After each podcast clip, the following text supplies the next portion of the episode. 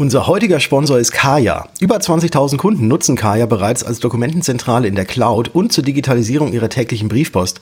Und ich glaube, Basti, du warst ja auch einer der ersten Kunden bei denen. Das ist richtig. Ich bin da schon von Anfang an mit dabei, finde das Thema super spannend, wichtig und vor allem auch hilfreich, was die Digitalisierung meiner Post angeht.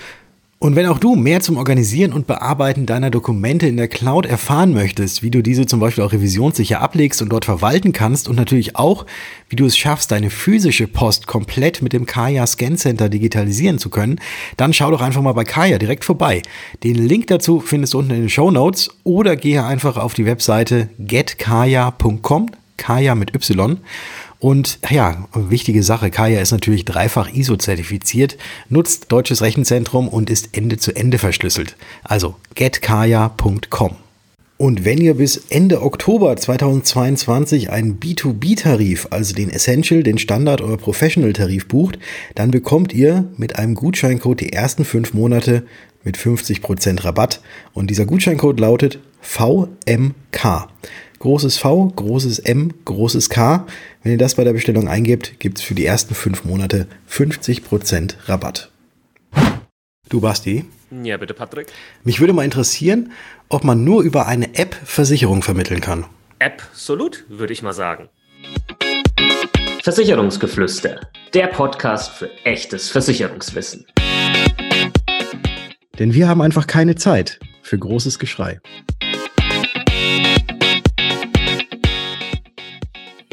Hallo und herzlich willkommen in einer neuen Ausgabe des Versicherungsgeflüster Podcasts. Mein Name ist Bastian von Versicherung mit Kopf und natürlich auch heute wieder mit dabei der liebe Patrick von Was ist Versicherung? Servus Patrick. Servus Basti und hallo liebe Zuhörerinnen und Zuhörer. Ja, und heute sind wir nicht zu zweit, wir sind mal wieder zu dritt, haben eine spannende Persönlichkeit eingeladen, nämlich den CEO von Luco beziehungsweise ehemals Koya, Max Bachem. Hallo Max, schön, dass du heute da bist. Ja, hallo, vielen Dank. Max, wir haben schon ein bisschen im Vorgespräch uns äh, kennenlernen dürfen, haben ein bisschen hinhergeblänkelt, haben gemeint, okay, Moment, Moment, wir müssen jetzt so langsam auf Aufnahme drücken, weil der Max erzählt hier doch schon ein paar spannende Dinge, die wir unseren Zuhörern und Zuhörerinnen nicht vorenthalten wollen. Vielleicht kannst du ähm, damit anfangen, dass du so in ein paar Sätzen mal erklärst, äh, was machst du überhaupt äh, bei, bei Luco und Koya und wieso ähm, heißt das jetzt Luco, beziehungsweise warum hieß es vorher Koya, dass wir alle Leute mehr abholen und was seid ihr überhaupt? Seid ihr eine Versicherung? Seid ihr ein digitaler Versicherungsvertreter? Ich glaube, das würde die Leute auch interessieren und wenn das für dich okay ist, würde man vielleicht genauso reinstarten. Ja, mache ich doch sehr gerne. Also du hast schon gesagt, vielleicht ähm, starte ich da im Prinzip ähm, von Koya und kommen wir dann zu, von Koya zu, zu Luco, um ein bisschen die Story zu erklären. Ähm, also mit Koya, da haben wir über die letzten Jahren eine digitale Versicherung aufgebaut. Also wir sind äh, ein eigener, äh, eine eigene volle Versicherung, haben dafür eine Lizenz äh, der BaFin und sind da insbesondere im, äh, im Sachversicherungsgeschäft äh, tätig, also mit Hausratversicherung, Haftpflicht, aber dann äh, auch äh, Tierversicherungen und, und Fahrrad. Ähm, jetzt war das so im letzten Jahr äh, oder Anfang diesen Jahres haben wir uns mit einer äh, französischen, mit einem französischen Insurtech, also Versicherungsstartup, äh, zusammengeschlossen, und zwar der Luco-Gruppe, die in Frankreich schon so stark ist, ist in, ist in Frankreich bereits das äh, am schnellsten wachsende äh, Insurtech in, in Spanien konnten, konnte Luco bereits einen sehr starken Start hinlegen und konnten uns dann äh, ja, letztes Jahr darauf einigen, haben wir Anfang dieses Jahr äh, den den Zusammenschluss vollzogen und sind jetzt eine große, ich nenne es mal Luco-Gruppe, haben da in diesem Zusammenhang dann auch äh, uns äh, darauf geeinigt, dass wir dann den Luco-Namen an, äh, annehmen. Luco ist schon in mehr Ländern aktiv, hat auch schon eine sehr große Kundengruppe und daher wurde jetzt aus Koya dann auch Luco. Ähm, Darf ich da mal ganz kurz ja. dazwischen greifen? Luco, ist das irgendeine Abkürzung für etwas oder ist das einfach so ein Fantasiename? Nein, das ist ein, das ist ein Fantasiename. Ähm, das steht jetzt, das steht für nichts. Ähm, ja. Aber eigentlich doch für alles.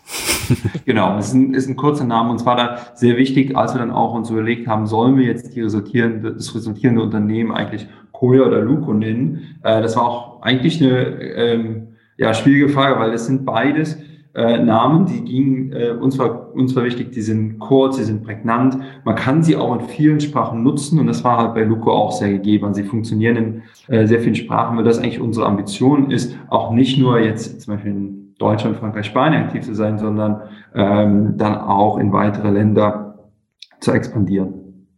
Und ihr seid jetzt oder Luco ist ein Versicherer.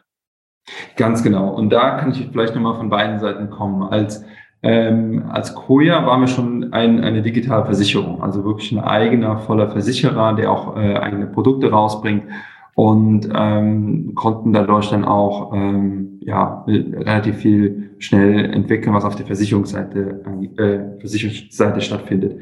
Luke hingegen hat einen anderen äh, Weg gewählt. Die sind ein ähm, ja, ein, ein, man nennt es ein, ein MGA, das ist ein, ein Broker, der eigene Produkte baut, aber dahinter sind immer noch ähm, die Risikoträger, eigentlich im Prinzip die Versicherungen, die die Produkte stellen. Ähm, weil das Hauptprinzip von Luco war eigentlich nicht die eigene Versicherung, sondern Lucos Kern-Businessmodell äh, ist, dass sie Zusatzservices rund um das Zuhause anbieten. Also das, unsere Vision auch als Unternehmen ist nicht im Prinzip, ja, wir, wir, wir bieten nur die, die coolste Versicherung an, sondern es ist im Prinzip, unsere, unsere Vision ist, wir wollen ähm, eine Million von europäischen Zuhause äh, sicherer und grüner machen. Also was heißt das? Äh, Versicherung ist da ein ganz großer Bestandteil dabei, aber uns geht es darum, da wirklich ein, wir nennen es ein, ein Ökosystem an Services aufzubauen, die wirklich noch über die Versicherung hinausgehen. Ähm, was meine ich damit? Zum Beispiel, wenn man jetzt bei Luco in Frankreich sind, die ein Großteil dieser Services sind bereits live.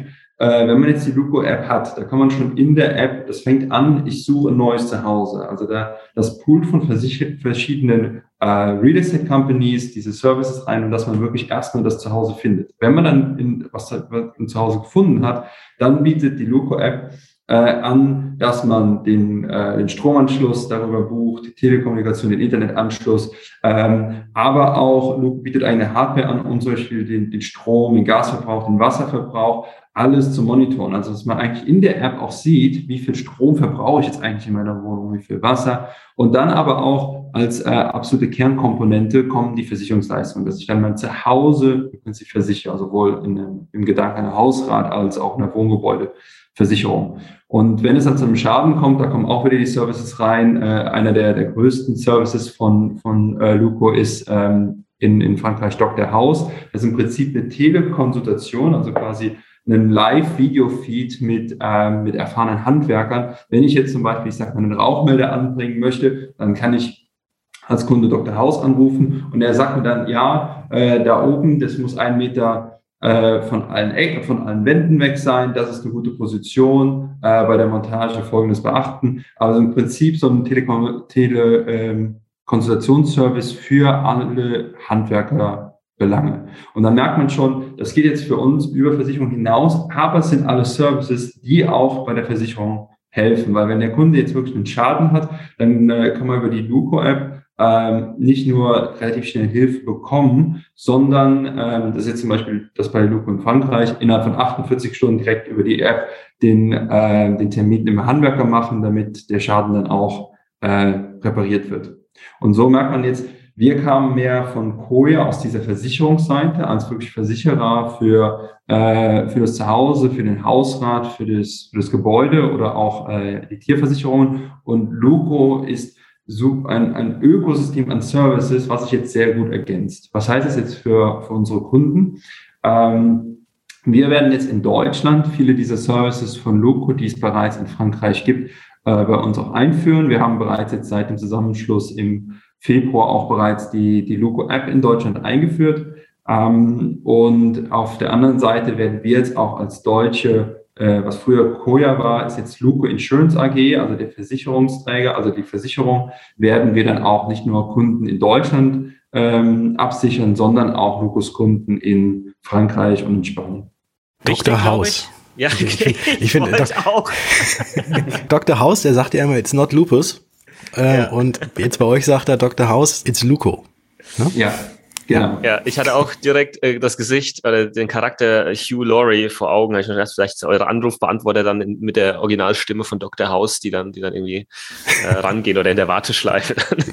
ähm, und das wäre vielleicht die nächste Ausbaustufe. Also bisher hat man dann auch noch wirklich echte Personen dort an der Leitung. Äh, das wäre natürlich ein nettes Gimmick, dass man dann in der Zukunft, wenn man dann äh, digitale Avatare haben kann, dann wirklich ein virtueller Dr. House, die jemanden dort berät. Aber nee, das sind heute wirklich noch äh, auch echte Personen und Experten, die sich mit, mit Handwerk und, und Schadenreparaturen auskennen. Ja, und vielleicht auch nochmal, nur um es klarzustellen, hier verspricht sich keiner. Ja, wir meinen wirklich Luco, die Luco-App und nicht die Luca-App. Ja, das ist was anderes. Ähm, weiß nicht, gibt es da, gibt's da manchmal Verwechslungen? Rufen bei euch Leute an, die glauben, äh, ihr seid die, die Luca-App oder passiert das eher selten? Äh, bisher haben wir noch nicht davon gehört. Ähm, es ist ja nicht so, dass wir jetzt sehr eng äh, beieinander wären von den Services. Also äh, Luca, die sich ja zunächst mit, mit, äh, mit dem Covid-Check-In ähm, beschäftigt haben und sie jetzt auf Digital Wallet und Restaurants gehen und Luco, was im Prinzip deine Go-To-App, deine, deine Super-App mit allem, was so um, äh, mit dem Zuhause zu tun hat und um dein, ähm, um dein Haustier, ähm, ist, glaube ich, schon ziemlich weit voneinander. Also bisher haben wir noch keine Kunden gehört, die über uns äh, irgendwo einchecken wollten. Allerdings ist die äh, Luca-App tatsächlich gerade eine schöne Brücke zu meiner ähm, nächsten Frage. Ich habe hier ähm, das Magazin Pro Contra vor mir liegen und habe ähm, da mal reingelesen, ist die neueste ähm, Ausgabe. Und ähm, wenn ich richtig informiert bin, dann hat VFox, auch ein Insurtech, ähm, das das wertvollste Insurtech in Europa, äh, mhm. vor, irgendwie die Luca-App zu übernehmen oder äh, ähnliches. Womöglich geht es da um, um die Daten. Und hier die Überschrift heißt die Wette VFox. Was steckt hinter dem Insurtech, das Investoren Millionen abbringt und Berater in die Exklusivität lockt? Ähm, ihr seid ja auch ein Insurtech. Ähm, und ich glaube, ihr habt ja alle irgendwo teilweise Überschneidungen in euren Zielen oder wo ihr hin wollt. Ähm, was sind denn, was sind denn vielleicht so die größten Herausforderungen, die, die ein Insurtech jetzt hat im Vergleich zu vielleicht zu einem etablierten Versicherer, wie vielleicht eine Allianz, eine Ergo, eine AXA etc. Und mhm. du hast das ja eingangs schon so schön umschrieben ähm, in unserem Vorgespräch. Insurtech ist eher so, ja, Angriffsmodus bestehender klassischer Versicherer ist immer so eigentlich so im Verteidigungsmodus. Vielleicht kannst du auch nochmal erklären, was du damit meinst. Ja, ähm, also ich, ich fange mal, fang mal da an von unserem, von unserem Vorgespräch. Äh, da hatte ich ja schon gemerkt, gesagt, dass es mich nach, ähm, ich war vor ein paar Jahren schon mal in der Gründungsphase bei, bei Koya. Es hat mich dann für zwei Jahre zur, zur AXA gezogen, ähm, zu der, in die Leiter der Konzernentwicklung. Aber dann nach zwei Jahren habe ich gemerkt, ich möchte gerne wieder in so ein schnelllebiges Umfeld zurück, also in ein Startup und dort auch, äh, ich, ich nenne es mal, eine, eine Angreiferrolle wahrnehmen. Daher kommt das ja, währenddessen man als großer Incumbent eher so als sag mal, Verteidigungsrolle ist, man hat sehr, sehr großes Geschäft aber äh, muss auch sehr viel dafür tun, dass man dieses nicht, dieses nicht verliert. Als Insurtech können wir uns, ich sag mal, der, die Stärke liegt darin, dass wir uns sehr schnell entwickeln. Wir haben, wir bauen sehr viel auf Technologie, genauso äh, Luco, wie aber auch VFox oder an, an einige andere Insurtechs. Und äh, der große Vorteil ist dadurch, dass wir uns einfach mit der unglaublichen, unglaublichen Geschwindigkeit ähm, verbessern unglaublich schnell vom Kunden hören, was gefällt ihnen, was gefällt ihnen nicht, was sind aber vielleicht auch, was ist ein neuer Bedarf, der jetzt ähm, bei Kunden entstanden ist, sei, sei es um Services oder Abdeckungen ähm, und können, ich sag mal, sehr schnell darauf reagieren, weil unsere, ähm, ja, einerseits, weil wir auch noch kleiner sind und, und dadurch agiler, aber auch, weil unsere, unsere ähm, Systeme, unsere Prozesse darauf ausgelegt sind, sehr schnell ähm, dazu reagieren. Das ist, glaube ich, ein großer Unterschied. Wo liegt aber auch unsere Nachteile? Wir sind halt noch klein, jung und einfach auch noch ähm, nicht so bekannt wie die Großen. Und da ist dann oft, also Versicherung ist ja auch sehr viel, ähm, hat damit zu tun, um Vertrauen, Trust und das, äh, es geht darum, dass wenn jetzt doch was passiert, dann ich auch das Vertrauen habe, diese, diese Versicherung, mit der ich mich dann einen Vertrag abgeschlossen habe, dass die für mich da ist. Einerseits ist natürlich da, dass, äh, dass sie den, den Schaden dann übernimmt. Aber ich glaube, Kunden erwarten heute auch noch viel mehr. Dass es, wenn es dann wirklich mal zum Schaden kommt, dass ihm auch geholfen wird, dass jemand ein Ansprechpartner da ist, dass schnell ähm, ja, dem Kunden geholfen wird, dass er ähm, da relativ, ich sag mal, im Unglück noch eine relativ gute Erfahrung hat und alles sehr schnell gelöst ist, ohne viel Hassel. Ähm, und da, glaube ich, äh, greifen jetzt die, die Insurtechs an, die das genau erkannt haben und ähm, dass sie da auch äh, das dem Kunden bieten. Aber die sind halt nicht so viel, nicht so bekannt wie die Großen und da müssen wir halt noch, ich glaube, eine Menge gute Arbeit leisten, äh, dass wir da auch so bekannt werden wie die Großen, auch diese Reputation gewinnen, dass man halt doch ähm, sehr spannende Absicherungen bei uns oder bei allen Insurtechs bekommen kann. Jetzt hast du gerade das Vertrauen angesprochen, was vielleicht mhm. bei großen, alten, etablierten Versicherern ähm, höher ist als jetzt bei äh, einer Versicherung, die jetzt äh, noch als Start-up gilt. Kriegst du das live irgendwie mit, dass da, dass sich dann doch ganz viele dafür zwar interessieren, aber dann sagen, ah nee, da weiß ich ja nicht, äh, was, ist denn dann wirklich? Die sind ja noch nicht so lange dabei und die sind ja noch nicht so groß. Ach, dann gehe ich jetzt doch wieder zu den Alten. Krieg, kriegst du das mit, dass das so ist? Oder ist es eher andersrum, dass die Klientel vielleicht, ich denke mal, die Klientel wird wahrscheinlich bei euch ein bisschen jünger sein als die übliche Versicherungsklientel dass, dass die sagen, nö, das ist uns eigentlich egal, äh, wir finden den Service geil, wir finden es geil, dass wir hier so eine App haben und wir finden es cool, dass noch ganz viele Dinge außenrum um den eigentlichen Versicherungsschutz gebaut sind. Wie ist da die Akzeptanz, wenn ich so mal fragen darf? Ja, also ich glaube, ich kann jetzt nicht sagen, dass wir, dass wir da viel merken, dass es nur Jüngere anspricht aufgrund des Services oder aufgrund des Vertrauens, weil ähm, unsere, klar, wir haben mehr jüngere Kunden, aber ich glaube, das hängt bisher noch eher aus diesen Vertriebskanälen, ähm, hat dann zu tun mit den Vertriebskanälen, auf die wir primär setzen, äh, was sehr viel, ich sag mal, direkt Online-Marketing ist, äh, teilweise auch Partnerschaft mit Unternehmen, die auch sehr viele junge Kunden ansprechen ähm, und gehen jetzt erst über in den nächsten Monaten dann auch äh, wieder vermehrt in, ich sag mal, die klassischen ähm, mit Versicherungsvermittler, Broker, Aggregatoren, äh, die dann auch, ich sag mal, eher eine, eine breite Masse ansprechen. Aber die, die klassischen Online-Kanäle, äh, ich würde mal sagen, adressieren eher doch auch jüngere Kunden und dadurch sieht man das bei uns.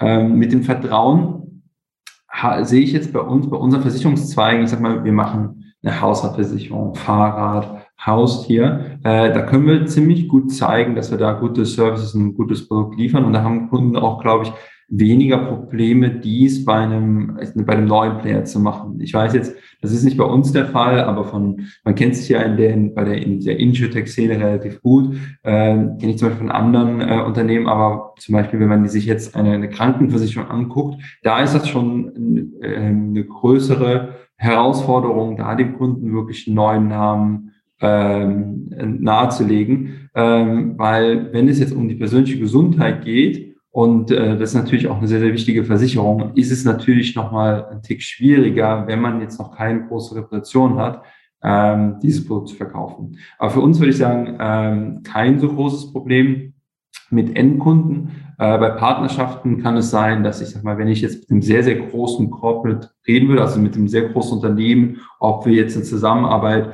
aufbauen, da ist dann teilweise noch äh, ein, ich sag mal, ein traditionelles oder ein, ein, ein Denken, dass man teilweise von diesen Partnern hört, ja, also euch gibt es ja erst ein paar Jahre, ihr habt zwar bisher ein sehr starkes Wachstum und ihr könnt auch, ähm, bietet was echt Cooles, aber ähm, ja, ich fühle mich noch nicht so wohl damit, wenn wir jetzt nicht eine, ich sag mal, einen sehr großen Player, AXA, Allianz oder Co. nehmen würden. Also da ist noch ein bisschen Hesitation, aber im Endkunden, der sieht, was wir bieten, ähm, sehe ich jetzt sehen wir weniger Probleme.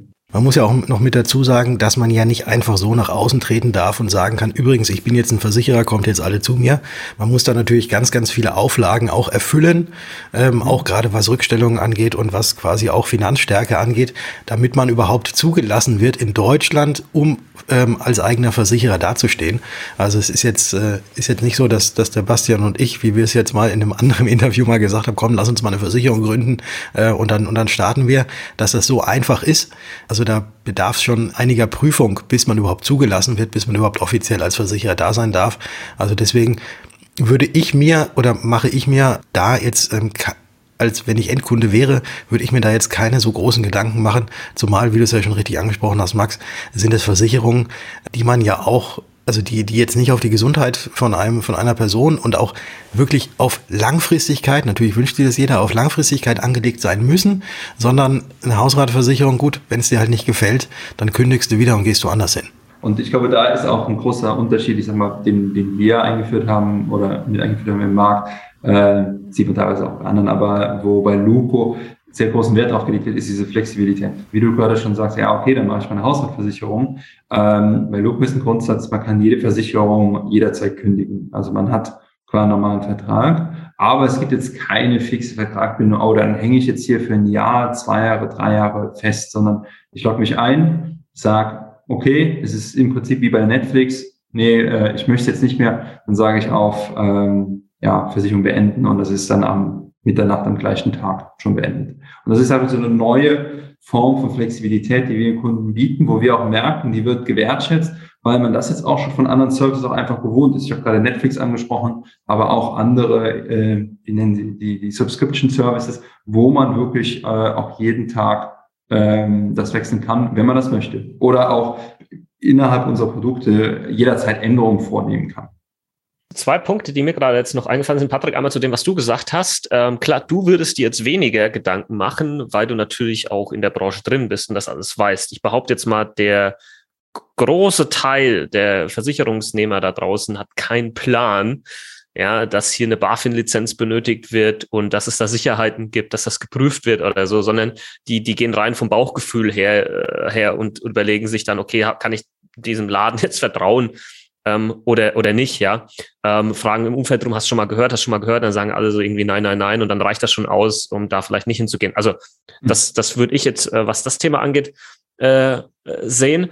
Und eine andere Frage, äh, Max, du hast es gerade eben schon mal angesprochen, andere Player, ähm, die auch unterwegs sind, zum Beispiel Bereich private Krankenversicherung hier in München, ähm, wo ich jetzt bin, äh, sitzt äh, Otto Nova, kenne den Vorstand, da auch, ähm, war da auch schon mal vor Ort gewesen. Und die haben ja zum Beispiel auch ein bisschen dann die Strategie geändert. Also sprich, äh, rein von Kunden irgendwie online gewinnen, äh, direkt an den Kunden herantreten, dann doch hin zu Vertriebspartner mit dazu nehmen, Versicherungsmakler mit dazu nehmen, weil das wohl nicht so ganz funktioniert hat. Und ja, private Krankenversicherung ist eben nichts, was du so jeden Tag wechseln solltest, ja, äh, mhm. und in der Form auch nicht kannst in der Regel.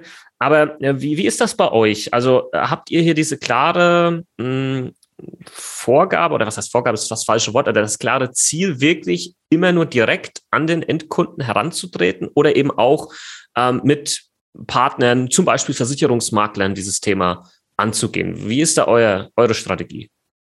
Nee, da ist unsere, unsere Strategie, ähm, das, wie du schon gesagt hast. Ich glaube, nur online, das kann man auch machen, aber ähm, da lässt man auch äh, viel, also viel im Prinzip liegen. Und ähm, unsere Strategie ist klar, und das wollen wir insbesondere auch dieses Jahr sehr stark treiben, dass wir auch uns sehr viel stärker den, den Markt mit den Versicherungsmaklern, Brokern äh, angucken, dort auch äh, uns mit ihnen zusammensetzen und schauen, was da gebraucht wird, dass, äh, dass die Produkte und das Offering auch für Broker passen, weil wir das auch sehen, das kann für Kunden auch sehr spannend sein. Viele Kunden nutzen das auch. Ähm, und ich sage mal, unser besonderes Offering ist ja wirklich nicht nur das Anbieten von Versicherungen, sondern dem Kunden auch diesen Mehrwert zu bieten über dieses komplette Ökosystem um das Zuhause und um die Haustiere mit diesen Zusatzservices. Und da wäre es jetzt, glaube ich, zu, da wäre es jetzt extrem schade, wenn wir das nur über äh, direktes Online-Marketing den Kunden äh, bieten würden. Aber dieses, dieses Offering, was wir da bieten, nicht dann auch über äh, andere Kanäle wie zum Beispiel Makler äh, anbieten würden. Also auf jeden Fall, äh, wir fokussieren uns nicht nur auf Online, äh, machen wir natürlich auch und wird auch weiterhin ein sehr starker Kanal sein für uns, aber wollen da auch über andere Kanäle unsere Kunden erreichen und das, und das Offering dort anbieten. Siehst du, Basti, Versicherungsmakler, die noch direkt mit Kunden kommunizieren, äh, werden niemals aussterben. Das haben selbst die Startups erkannt. es kommt auf die Art der Kommunikation, glaube ich, an. Ja. ja. Ähm, mhm. ne, dieses, wenn jemand sagt, na, guck mal, Basti, äh, Versicherungsmakler, dich wird es eh nicht mehr geben in in fünf Jahren, äh, denke ich, Leute, das da gebe ich der Brief und Siegel drauf, dass es den Versicherungsmakler an sich 100 Prozent noch geben wird, 1000 Prozent noch geben wird. Die Art und Weise, wie sein Tagesgeschäft abläuft, die wird sich wahrscheinlich stark verändern, ja, und die Art und Weise, wie eine Versicherung vermittelt wird, aber dass jetzt diese, ich nenne es jetzt mal Rechtsform, wegfällt plötzlich, ne, ähm, das wird nicht passieren. Und ähm, äh, die Menschen, die meisten wissen da draußen ja auch nicht, dass Clark Versicherungsmakler ist, dass Check24 im Versicherungsbereich Versicherungsmakler ist. Das wissen ja, er wird jetzt mal, ich nenne jetzt mal eine random Zahl, 90 Prozent der Verbraucher da draußen haben davon keinen Plan. Ja, ähm, woher auch, wird ja teilweise auch gar nicht mal so kommuniziert, dass man das unbedingt mitbekommt. Ähm, wenn du sagst, ähm, ihr, ihr wollt hier so ein Ökosystem schaffen, wie, ähm, wie wird das dann vielleicht sein? Ich, mal, ich mal jetzt mal so ein Beispiel. Ähm, ihr habt vor allem die Sachversicherung. Jetzt gibt es draußen Kunden, die haben natürlich vielleicht noch eine Berufsunfähigkeitsversicherung, vielleicht haben die auch noch eine private Krankenversicherung. Soll das dann auch irgendwie angedockt werden? Oder sagt ihr, nee, unser System ist halt wirklich nur das Haus, das Heim und alles, was mit dazugehört. Und da kriegt ihr irgendwie alles von uns und äh, alles andere, alle anderen Versicherungen habt ihr dann vielleicht, äh, keine Ahnung, in einer anderen Versicherungs-App oder so. Wie, wie würdest du das äh, beurteilen? Ja, ähm, nee, bei uns ist es wirklich so, dass wir sagen, wir kümmern uns um äh, das Zuhause. Du solltest eigentlich an, an Luco denken, wenn du äh, irgendeinen Belang hast um dein Zuhause und für uns sind die, die, die, die Haustiere auch Teil des Zuhause. Man kommt, man kommt nach Hause und da wartet dann äh, im Prinzip schon dein geliebter Vierbeiner auf dich. Ähm, das ist bei uns auch Teil des Zuhauses. Aber wir sehen uns nicht jetzt als, ich nenne es mal als Ökosystem an Versicherungen, wo ich jetzt meine, meine Hausversicherung, aber auch meine Kranken- und Lebensversicherung alle bündeln würde, sondern bei uns geht es ja alles um Services, was alles ums wo alles ums Haus ist. Von der Haussuche über diese Zusatzservices, Verträge, ähm, wie ist meine, mein Verbrauch zu Hause, sind, äh, ist das Garagentor noch offen, äh, bis hin zu, ja, ich müsste was reparieren, wie funktioniert das? Aber dann auch natürlich diese Absicherung und wie kann ich vielleicht auch, äh, weil wir haben ja einen sehr großen Nachhaltigkeitsfokus, wie kann ich äh, auch mein Haus, wenn jetzt ein bisschen grüner machen, also ich sag mal den CO2-Fußabdruck des eigenen Zuhauses optimieren äh, oder dann auch kompensieren. Aber okay. wie gesagt, alles okay. um das Zuhause, nicht um die anderen, um Anfang anderen Versicherungen, sondern nur die, die das Zuhause betreffen und was bei mir im Zuhause im Prinzip drin ist. Da würde ich gerade nochmal mit dem Zuhause, äh, weil ich ja auch mhm. vor allem im letzten Jahr mit dem einen oder anderen mal so gesprochen habe und ähm, ich selbst auch ein Fan davon bin, dass Versicherungen ähm, sich, sich allgemein in eine andere Richtung mitentwickeln. Nicht nur, hey, ich bin da wenn der Schaden schon passiert ist, sondern ich bin auch schon da, bevor der Schaden passiert, beziehungsweise ich sorge vielleicht sogar dafür, dass der Schaden es gar nicht entsteht. Ja, sowas wie äh, die, die, die Vorsorgeuntersuchung beim, beim Zahnarzt, ja, dass man mhm. das regelmäßig macht und danach erst gar kein Karies entsteht, wo dann irgendwie die Zahnzusatzversicherung oder so leisten muss. Ist das auch was, wo ihr äh, drüber nachdenkt, zu gucken, hey, wie können wir so im alltäglichen Leben vielleicht unsere Kunden dann auch unterstützen mit Vorsorgemaßnahmen, in Anführungsstrichen, äh, dass vielleicht erst gar kein Schaden eintritt. Ich nenne mal ein Beispiel. Ähm, das fand ich ganz cool. Stichwort Hausratversicherung, dass es, ähm, dass man so ein Smart Home dann irgendwie hat, ähm, ja. wo simuliert wird, wenn man nicht zu Hause ist, ähm, dass äh, trotzdem jemand da ist, weil irgendwie das Licht so flackert und sieht so aus, als würde ein Fernseher laufen. Ja, so, sowas in der Richtung. Sind das auch äh, Themen, die bei euch eine Rolle spielen? Ja, abs also abs absolut, absolute Fokusthema. Ich gebe mal zwei Beispiele. Das erste ist, äh, Luco schon aus der Vergangenheit baut auch eigene Hardware. Das hat dann ursprünglich in Frankreich auch sehr stark mit der mit der äh, mit der Stromüberwachung zu tun, dass man sieht, wie viel, wie viel Strom wird eigentlich im Haus verbraucht.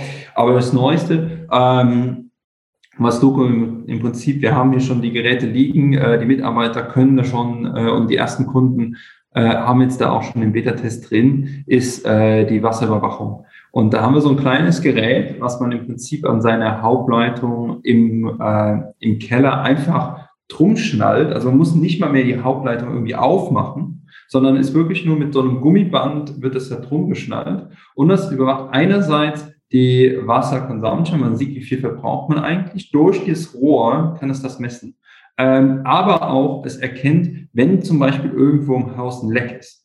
Das heißt, bevor ich irgendwie einen großen Wasserschaden habe, wenn ich zum Beispiel einen Rohrbruch habe, der hinter einer Wand ganz leicht tropft, dieses Gerät kann das schon erkennen und kann dann sagen, ja, hier, ich lag Alarm, man äh, sollte das äh, näher untersuchen, weil diese Durchflussmenge zeigt an, auch zu den Uhrzeiten, wo eigentlich kein Durchfluss sein sollte, oder es gibt da spezifische Patterns, da ist was, da ist, da stimmt was nicht. Und somit wollen wir halt vermeiden, dass es da zum Beispiel große Wasserschäden gibt. Und das wirklich, das Anbringen ist, äh, wir sind da gerade im Test mit den Kunden, aber das, erste Feedback ist ja auch äh, extrem einfach. Man muss also nicht jetzt hier neue Rohre verlegen oder was einbauen, sondern einfach nur um das vorschnallen und dann ist es schon getan. Das zweite ist, ähm, wo wir aktive zum Beispiel so, solche Wetterüberwachung machen in der App. Ähm, das kommt jetzt in Deutschland auch, ist in Frankreich auch schon aktiv. Ähm, wir wissen ja natürlich, wo der Kunde, was er versichert hat, sein Zuhause, wo das ist. Und wenn wir zum Beispiel Unwetterwarnungen äh, sehen, die zum Beispiel auch ein Hagel hervorrufen, können wir schon dann auf die App eine, eine, eine Push-Nachricht schicken und sagen, ja, es gibt eine Unwetterwarnung genau dort, wo du wohnst. Und wir empfehlen, äh, ja, Dachfenster zuzumachen, vielleicht äh, Gartenmöbel aus dem, aus dem Garten äh, auf, die, auf die überdachte Terrasse zu stellen. Solche Sachen, dass man einfach da schon vorab gewarnt ist, bevor es dann zu Schäden kommen kann. Das sind jetzt nur zwei Beispiele, aber es zeigt schon, dass die Prävention, dass es gar nicht erst zum Schaden kommt, auch ein absoluter Fokus äh, bei Doku ist. Patrick, ich würde gerade nochmal eine Frage anschließen, weil ich dieses Thema Mach das super spannend finde. Ich bin so ein Fan von, von diesen äh, äh, Präventionsthemen, äh, in die Versicherer reingehen, in meinen Augen auch reingehen sollten, weil ich glaube, dass genau diese Themen diesen diesen kompletten Imagewandel vollziehen können. Weg von, guck mal, Versicherung, ja, äh, wird eh nicht leisten, wenn es drauf ankommt, hin zu, guck mal, das und das habe ich jetzt hier in meinem Haus oder sonst wo in meinem Leben mit dabei. Und es ist quasi diese, diese sichtbare Sicherheit. Ähm, mhm. und du hast das dann jeden Tag und nicht nur dann, wenn du den Schaden hast, plötzlich kommt die Versicherung, sondern du, du siehst das vielleicht jeden Tag, du fühlst vielleicht sogar auch diese Sicherheit, weil klar, es ist schön, wenn die Versicherung zahlt, wenn irgendwo das Leitungswasser äh, ausläuft und weiß ich nicht, die Möbel kaputt sind, dann ist schön, wenn die Versicherung zahlt. Noch schöner ist, wenn man den Schaden vorher hätte verhindern können, weil niemand hat irgendwie Bock drauf, äh, auf diesen ganzen Stress, der da mit einhergeht, ja. Und vielleicht sind dann sogar perspektivisch auch günstigere Versicherungsbeiträge möglich, weil diese ganzen Präventionsmaßnahmen in Summe günstiger sind als äh, die ganzen Schäden, beziehungsweise es werden dadurch einfach Schäden eingespart, die ähm, dann wiederum äh, die Beiträge für diese Versicherungen, für diese ganzen Maßnahmen günstiger machen äh, können. Also bitte, bitte mehr davon. Ich bin ein absoluter Fan von, von diesen Themen.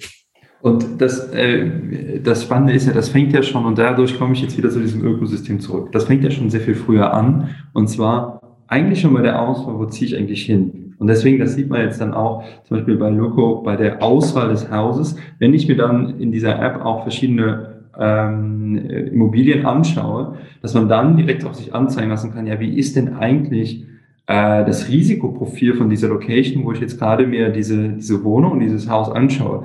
Äh, das zeigt dann an, ja, wie viele Einbrüche gibt es in dieser Gegend, wie, wie weit ist die nächste äh, Feuerwehr, wie weit ist die nächste Polizei, ähm, ist, wie hoch ist zum Beispiel eine äh, eine, eine, eine Flutgefahr oder Elementarschäden. Und dann hat man schon quasi, bevor man äh, sich eigentlich diese ähm, sich für, eine, für ein Haus entscheidet, da auch schon so eine Risikoevaluation ähm, was dann auch halt für uns dann später auch einen Impact hat auf die Versicherung. Aber ähm, es fängt schon sehr viel früher an, bevor man eigentlich schon nur das Haus hat. Und dadurch ist dieser Ökosystemgedanke halt extrem wertvoll für uns und für den Kunden.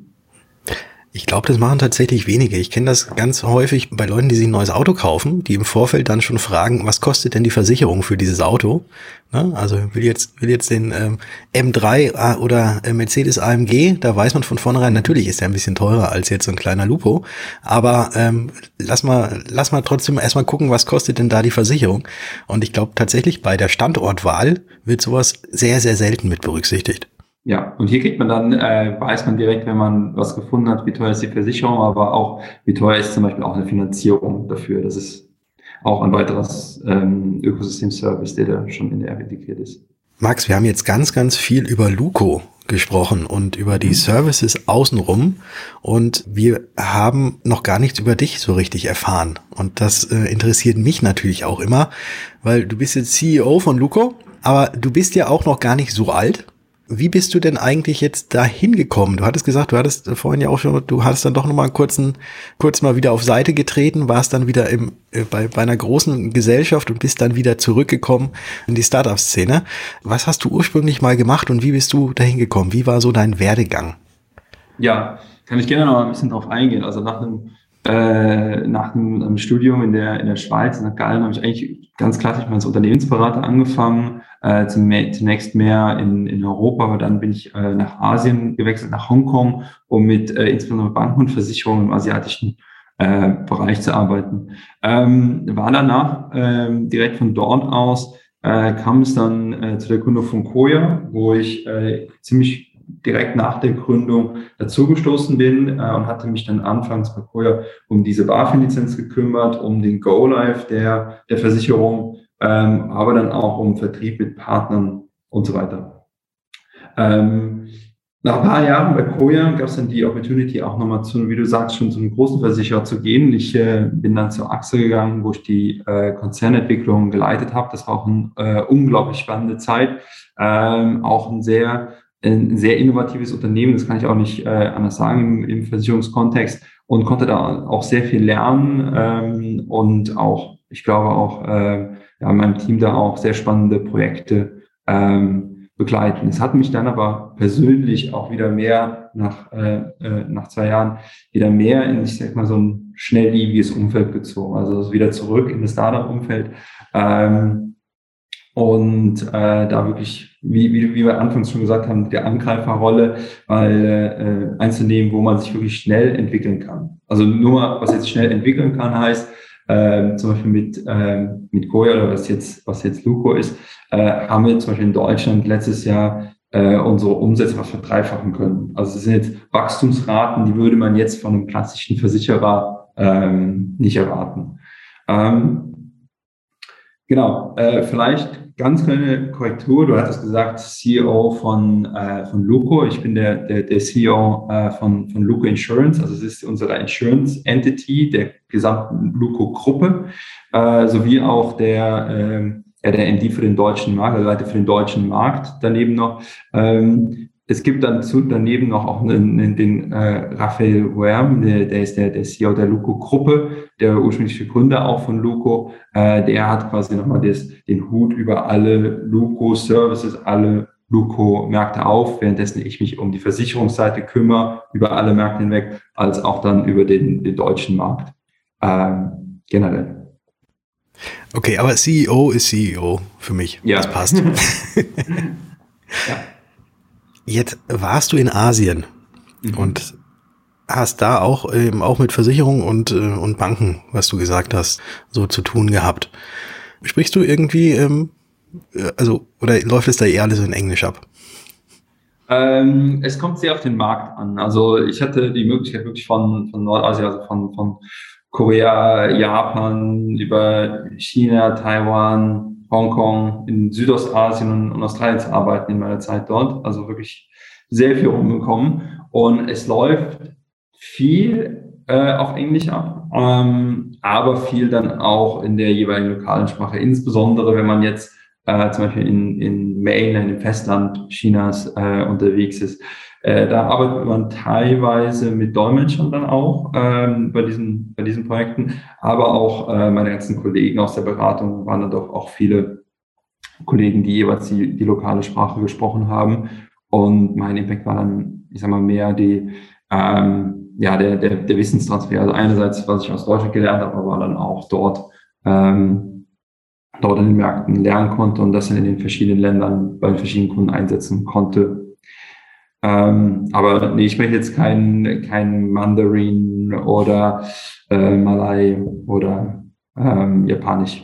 Das wäre, glaube ich, bei der Menge an, äh, an Ländern äh, auch ziemlich schwierig gewesen, da jede Sprache zu sprechen. das, das glaube ich. Gibt es denn einen ich, Unterschied? Ich? Nein, darfst du nicht, Basti. Verdammt. ja, ich glaube, wir wollen dieselbe Frage stellen. Nee, ich glaube nicht.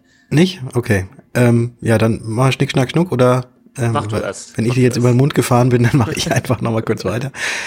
Stimmt es, dass also man, es wird ja den Deutschen wird ja nachgesagt, dass wir ja unheimlich versicherungsaffin wären. Also dass wir wirklich versuchen, alles irgendwie abzusichern und dass es keinen anderen, weder europäischen noch internationalen Markt gibt, wo die Leute so viele Versicherungen haben und besitzen wie in Deutschland. Wie sieht das Ganze denn in, in dann jetzt so in den, ja, nehmen wir, nehmen wir jetzt mal irgendwie Japan oder sowas. Wie, wie sieht das denn dort aus? Gibt es da auch so eine Vielfalt an Versicherungen oder ähm, haben die einfach nur eine Haftpflicht oder wissen die gar nicht, dass es sowas wie eine Haftpflicht gibt?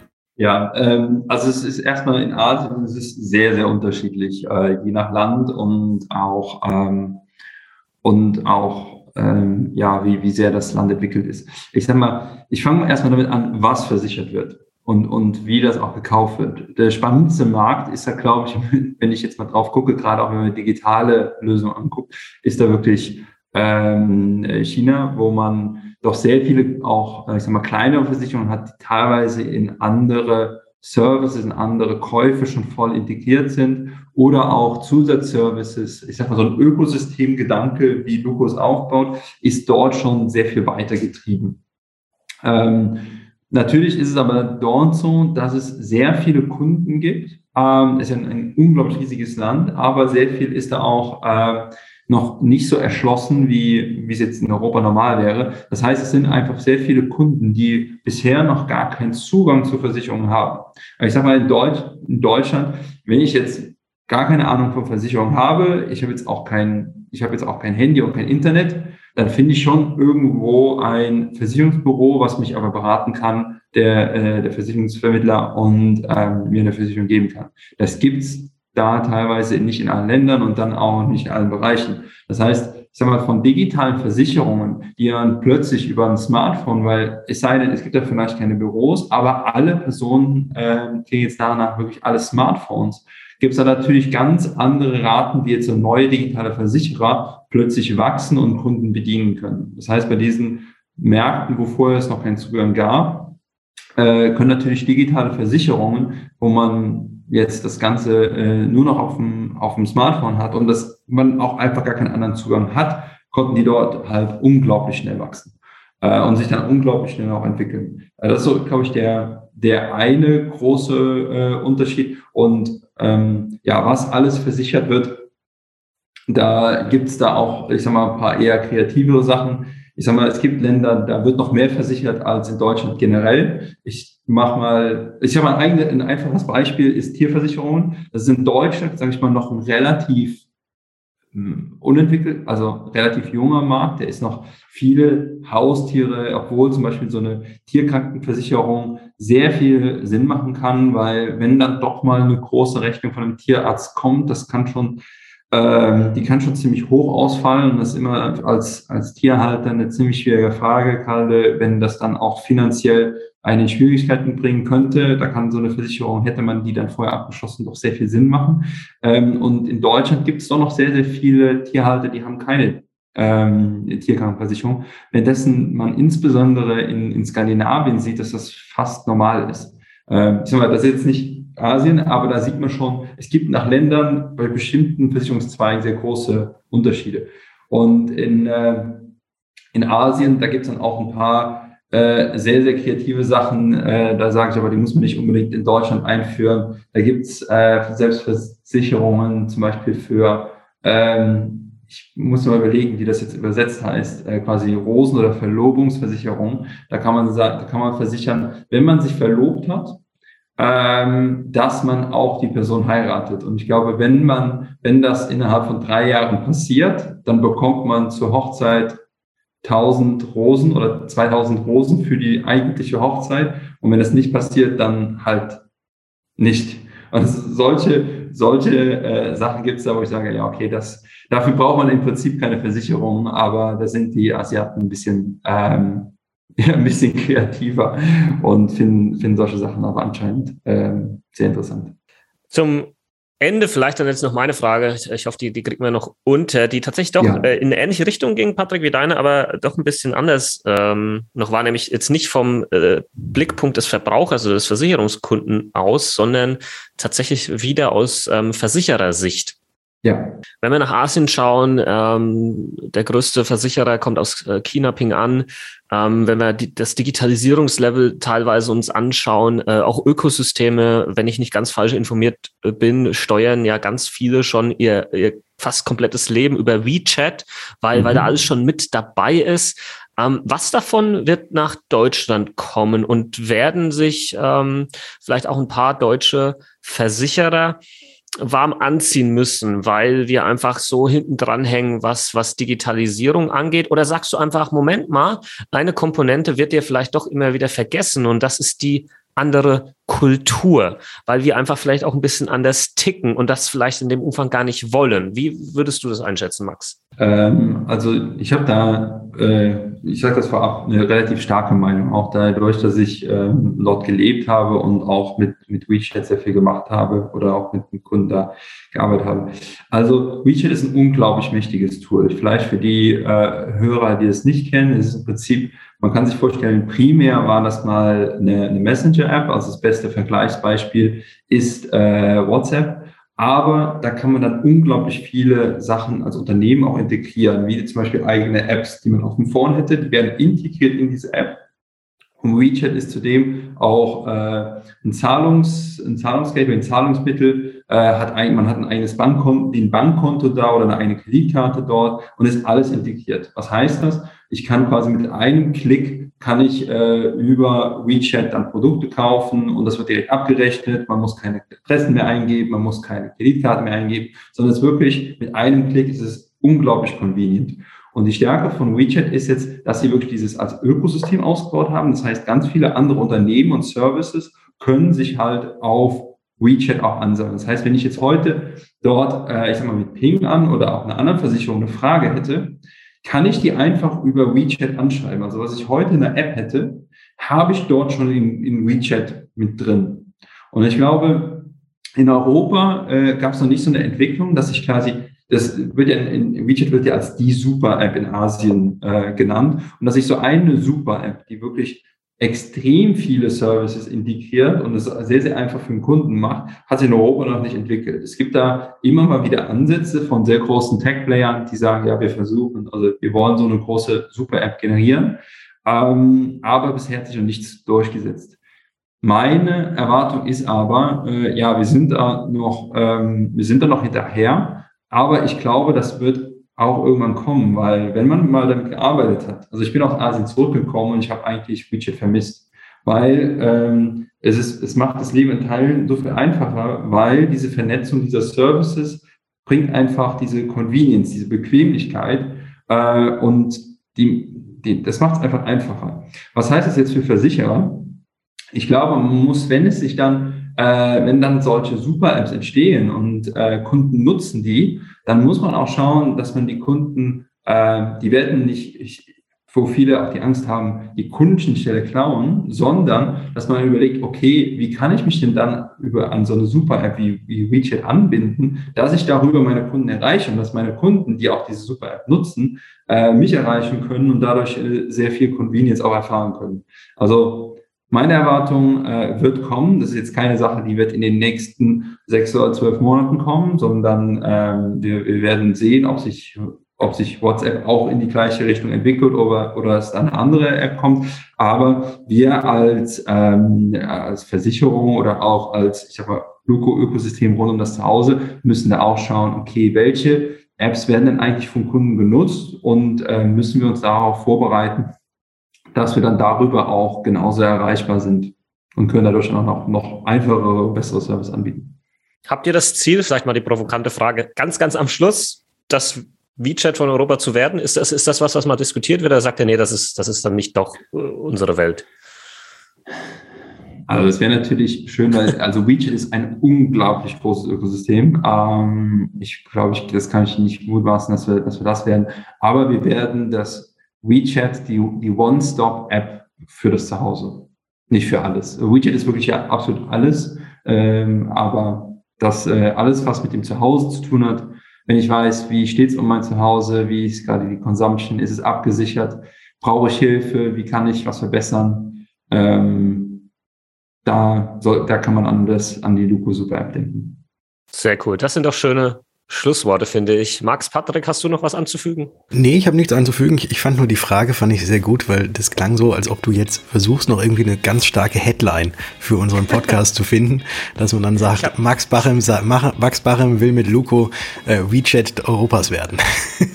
ja, das mit diesem Wie vorne am Namen scheint ja so ein Ding zu sein. WeChat, VFox, vielleicht demnächst wie Home. Ich weiß es nicht, ja. ähm, aber spannend. Also ich hätte jetzt auch noch äh, zig weitere Fragen an dich, Max. Äh, das müssen wir vielleicht dann nochmal ähm, an anderer Stelle weiterführen oder wir setzen uns auch mal zusammen. Ähm, ich komme mal äh, wieder hoch nach, nach Berlin oder so oder vielleicht bist du mal in München. Fände ich sehr, sehr spannend. Ich finde, es sind spannende Zeiten und es sind spannende Themen, ähm, über die man aktuell sprechen kann. Hat mich auch sehr gefreut. Vielen Dank. Ja, und ähm, damit äh, sind, sind wir jetzt auch am Ende, ähm, sagen allen Hörerinnen und Hörern vielen Dank fürs Zuhören. Uns hat es sehr, sehr viel Spaß gemacht. Ich hoffe, dass es euch ebenfalls so viel Spaß gemacht hat. Und ja, guckt einfach mal auf den Socials vorbei. Da findet ihr sowohl Luco als auch den Basti als auch mich. Und dann hätte ich gesagt, wir hören uns. In der nächsten Folge. Ciao. Ciao.